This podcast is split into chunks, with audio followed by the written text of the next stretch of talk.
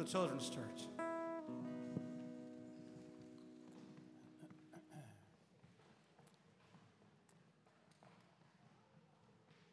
All right, wonderful, wonderful. All right, if you have your Bibles, be finding Genesis 25.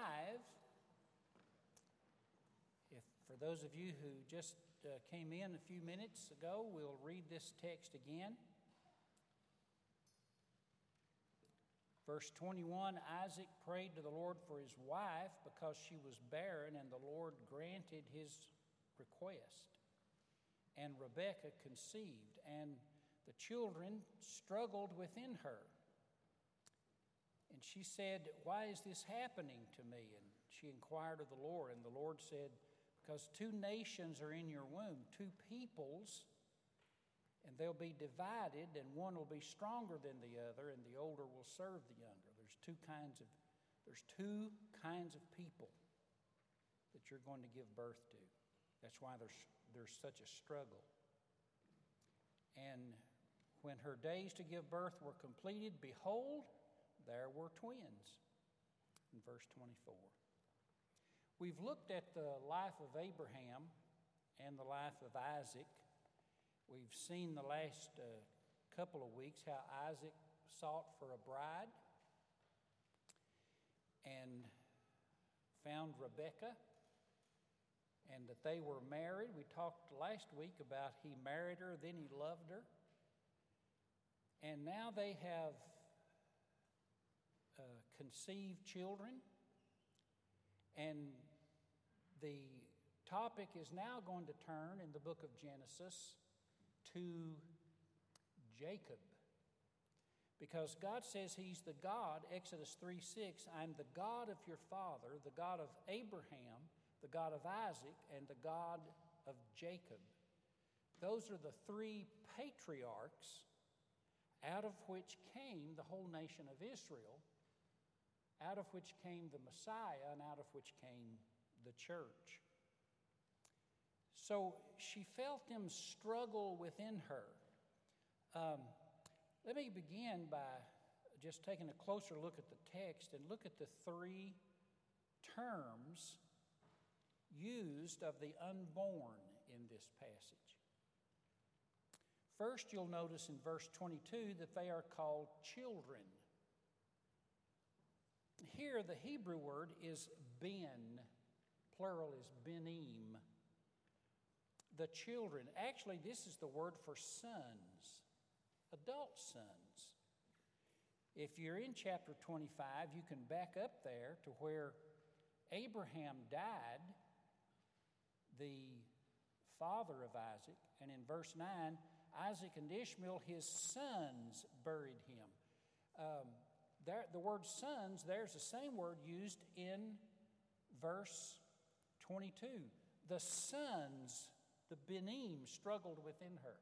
So, my point here is simply this the word that is used of a full grown man, an adult, is also used of an unborn child.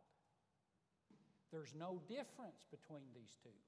One is as much of a person as the other. An unborn child is not a glob or cluster of cells, they are benim, people. So, uh, and I just add this that when uh, John the Baptist was still in the mother's womb, in Elizabeth's womb.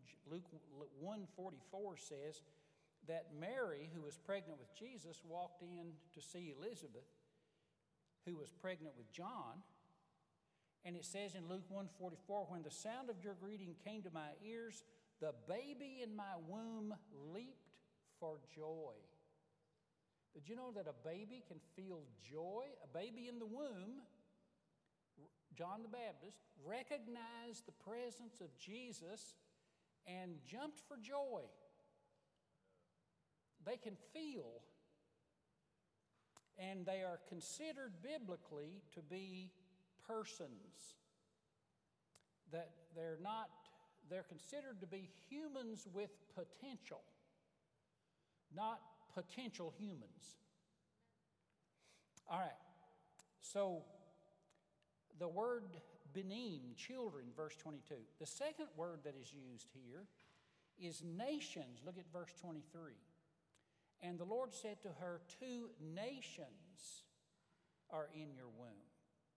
This is the Hebrew word which is very common among the Jews, goyim, a goy. What is a goy? Usually it means a Gentile to a Jew, but what it really means is a heathen. For example, in Psalm 2 1, it says, Why do the heathen rage? The people imagine a vain thing. The Hebrew word for heathen there is goyim. Same word used here. Two little heathen are in your womb. Two little sinners. This is the idea here. They struggled, ratsaz, within her, a word which means to bang the head. Uh, Judges 9:53, a woman threw a millstone down on Abimelech's head and crushed it. Same word used here as struggled to, to bang the head, to mash the head. So you got these two little uh, unborn babies, and they're into this tight place, and one of them bumps the other on the head. Have you ever seen a, a two little children, maybe in the nursery, or one of them will, they'll be sitting on the floor, one of them will have a toy plastic fire truck or something, and they'll be just playing along, and all of a sudden, one of them will look up and bonk, just hit him in the head for no reason. It's like, what did you do that for? I don't know. Well, the Bible tells us these are, these are little goyim, they're little heathen. And they're at some point are going to need to come and bow before the Lord Jesus Christ and ask for His Holy Spirit to come into their heart and life and change them. Your children are not blank slates inclined toward all good. They're not little cherubs or angels. No, they're little sinners. Okay, church, I'm just telling you. Listen to, um, uh, I'll give you this verse in a minute. So here's a third uh, uh, term, and that is in verse 23 they are peoples. Lehom. Peoples. Uh, two nations are in your womb, and two peoples.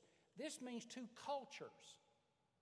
Two, uh, as the King James puts it, two manner of people are in your womb. Two types, two different groups these are different cultures. They're going to have different mindsets. They're going to have different belief systems, and they're going to be divided. In fact, uh, he says they're going to be divided. Two groups will be divided, they can't live together. Uh, one will prevail over the other, one of them will be stronger. And it's going to be the younger one, the unexpected one, that's going to prevail, not the older one.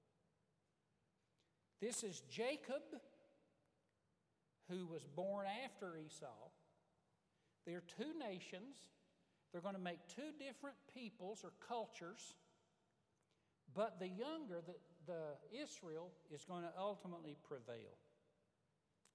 So God has all this information about them and about our children their dispositions, their skills, their future. So, why would we not bring our children to the God who knows all? So, let me give you some things to think about from this passage today. Number one, God gives children. God is a source of life. If you have a child, that child is the gift of God. Now, I know that there's some mysteries surrounding pregnancy and, and uh, stillborn children, and I have a, a, child myself. Jen and I have a child buried in Texas. We, we lost one, um, and she, is, uh, she was a beautiful little six month old baby that died. And so there's, there's mystery to some of this. Uh, Job chapter 1, verse 21, when his children died, Job, he went and he bowed before God and he said, The Lord has given them, the Lord took them away. Blessed be the name of the Lord. And he worshiped. And this is, this is what you do when you uh, encounter a mystery. You can't explain it, you worship. So, the first thing, though, I want to point out is he prayed for his wife, and the Lord granted his prayer. God gives children. Number two, we would say that uh, sin begins in the womb. Psalm 58, these children struggle together in the womb. Psalm 58 puts it like this The wicked are estranged from the womb. They go astray from birth, speaking lies. They have venom like a serpent. This is little children. Wicked are, when do they start being mean? They can start in the womb. Uh, they beat each other on the head in the womb. Sin begins early. I heard about a little fella, his mother and father never disciplined him, and uh, he was having an awful time in school. They couldn't get him to settle down, stay in his desk. Finally, they sent for the mother and said, You need to discipline him. And she said, I never hit my little Johnny except in self defense. So that was her response. They called in the psychologist, and he walked in and he leaned over and he whispered something in little Johnny's ear, at which he promptly sat down and never got up the whole class. He was totally still and quiet the rest of the time. And somebody asked the psychologist, What, what did you whisper to him? He said, I told him that if he didn't sit down and be quiet, I was going to take him out back and beat the stuffings out of him. So there's that. Now, I'm not recommending that, you understand. But I do think that children need disciplines and boundaries and parameters. I'm just telling you because children are by nature sinful and selfish. So they need to be taught and brought up and pointed the right direction and sometimes disciplined. So here's a third point that I think we should think about in this passage, and that is that children become nations. God looks ahead and sees the result of these two boys. And he says, Two nations are in your womb. Now, this is something to ponder. Some time ago, when we were, we were in the early parts of Genesis, and I was looking at Genesis chapter 4 and um, where Cain killed Abel. And I noticed something. It said, uh, uh, God comes to, Ab- to Cain and says, What have you done? The voice of your brother's blood cries to me from the ground. And the word blood, I noticed in Hebrew, is plural. The, the voice of your brother's bloods cries to me. And I thought, that's kind of strange. Why is that plural? And it's not just there, it's in other places.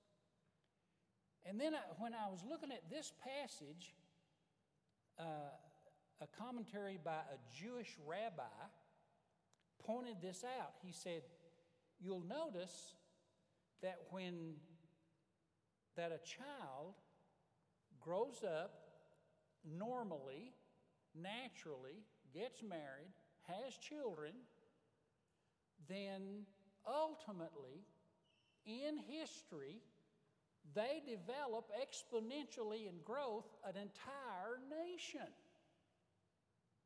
Think about that. When I was in Texas pastoring, uh, there was a, a, rather influential gentleman who was who got really, really mad at me. I don't even remember exactly what it was about. But I do remember that he drove up into my driveway. Uh, this is, I think this is my first year there. It was just me and Jan. And uh, he got out of the truck, and I went out to greet him. His name was Otis. And he pointed his finger at me and he said, I will shoot you with my rifle. Ooh. They don't train you what to do about those kind of things in seminary. and uh, so we talked a little bit, but he reiterated, I will shoot you right here in this driveway. He said, You ought to ask somebody about the man who's buried out back. I was like, Whoa. Okay. Well, what if he had actually done that? He didn't. Obviously, I'm here. Um, what if he had done that? Give me that picture of uh, this is this is our family photo at Christmas. That's four children and 15 grandchildren. If he had shot me, none of those people would be in that picture. 15 grandchildren totally removed from history. So when he says to, to Isaac, two, or Rebekah, two nations are in your womb, he's looking ahead. You see, you give those people another thousand generations, like we were singing. How many people is that going to be? A lot. It's going to be, they're going to be a nation. You give us a thousand years, that'll be a nation. If they all get married and have children, have a bunch of them, and all them get married, which, by the way, do it. I want to encourage that. In fact, I was just uh, thinking the other day I should design my own flag now and then hand it down. But here's an example um, Confucius in China. He lived before Christ and had three children. And the, the reason I'm using him as an example is because they have meticulously registered every one of his descendants. Here today, 2,000 years later, they have over 80 generations. They now have 2 million registered descendants of Confucius. That's 80 generations. What did Exodus chapter 20 say? For a thousand generations I will bless you. Now that's a nation, folks. So when he says, and by the way, let me point this out, when you if there's an abortion, they just killed a nation. If there's a murder, of which there were 25,000 murders in the United States last year, that's a killing 25,000 nations. You're killing a nation, and when you stand before God, that's going to show up on your record unless it's expunged by the blood of Christ. So here he says, God looked down through the ages and saw that these are nations. These are Beethovens, poets, and builders, and prophets, and plumbers, and scholars, and inventors, and inventions all will perish if Jacob does. So that's something to think about. Here's number four, in our last point to think about, and that is that God knows and even determines our future. He says in verse 24, when her days to give birth were completed, behold, there were twins. See, God told him that, and behold, it came true and they were totally different. In verse 27, when the boys grew up, chapter 25, verse 27, Esau was a skillful hunter, a man of the field. Jacob was a quiet man dwelling in tents. He was a homeboy, while Esau was a hunter. You see, they're different. God predicted that. And if you really wanted to go to the ex- furthest extent, if you'll notice in verse 30, Esau said to Jacob, Let me eat some of that red stew, for I'm exhausted. Uh, therefore, his name was called Edom, which means red. So uh, uh, Esau became the Edomites, the Edomite nation. Jacob became the Israelite nation. Jacob had uh, 12 sons, and they had families or tribes. These became, his name was changed to Israel, so there's the 12 tribes of Israel. Esau, he moved south to an area called Edom. And what did, what did it say here? Two nations are in your womb. They will be divided. They're a different manner of people. But the younger one is going to outstrip the older one. He's going to be superior. Obadiah 118 puts it like this The house of Jacob shall be a fire, and the house of Esau will be the stubble. They will burn and consume, and there will be no survivor in the house of Esau, for the Lord has spoken. Give me the, give me the next picture of, uh, of Israel. I think this is Tel Aviv. No, Tel Aviv. Yeah. This is modern day Israel. Now, go back to the one of Edom. This is, this is the, what's left of Edom. Remember that verse in Obadiah? There will be no survivor for the house of Esau, for the Lord has spoken. Anybody see a survivor in that picture? There's nobody there. Give me the next one of Edom. Uh, it's barren land south of Judea. But in Israel, it's populated, it's the stronger, even though he says here the, the weaker is going to be the stronger one. And that is what has happened. So God knows these nations, and God predicts them, and God determines them.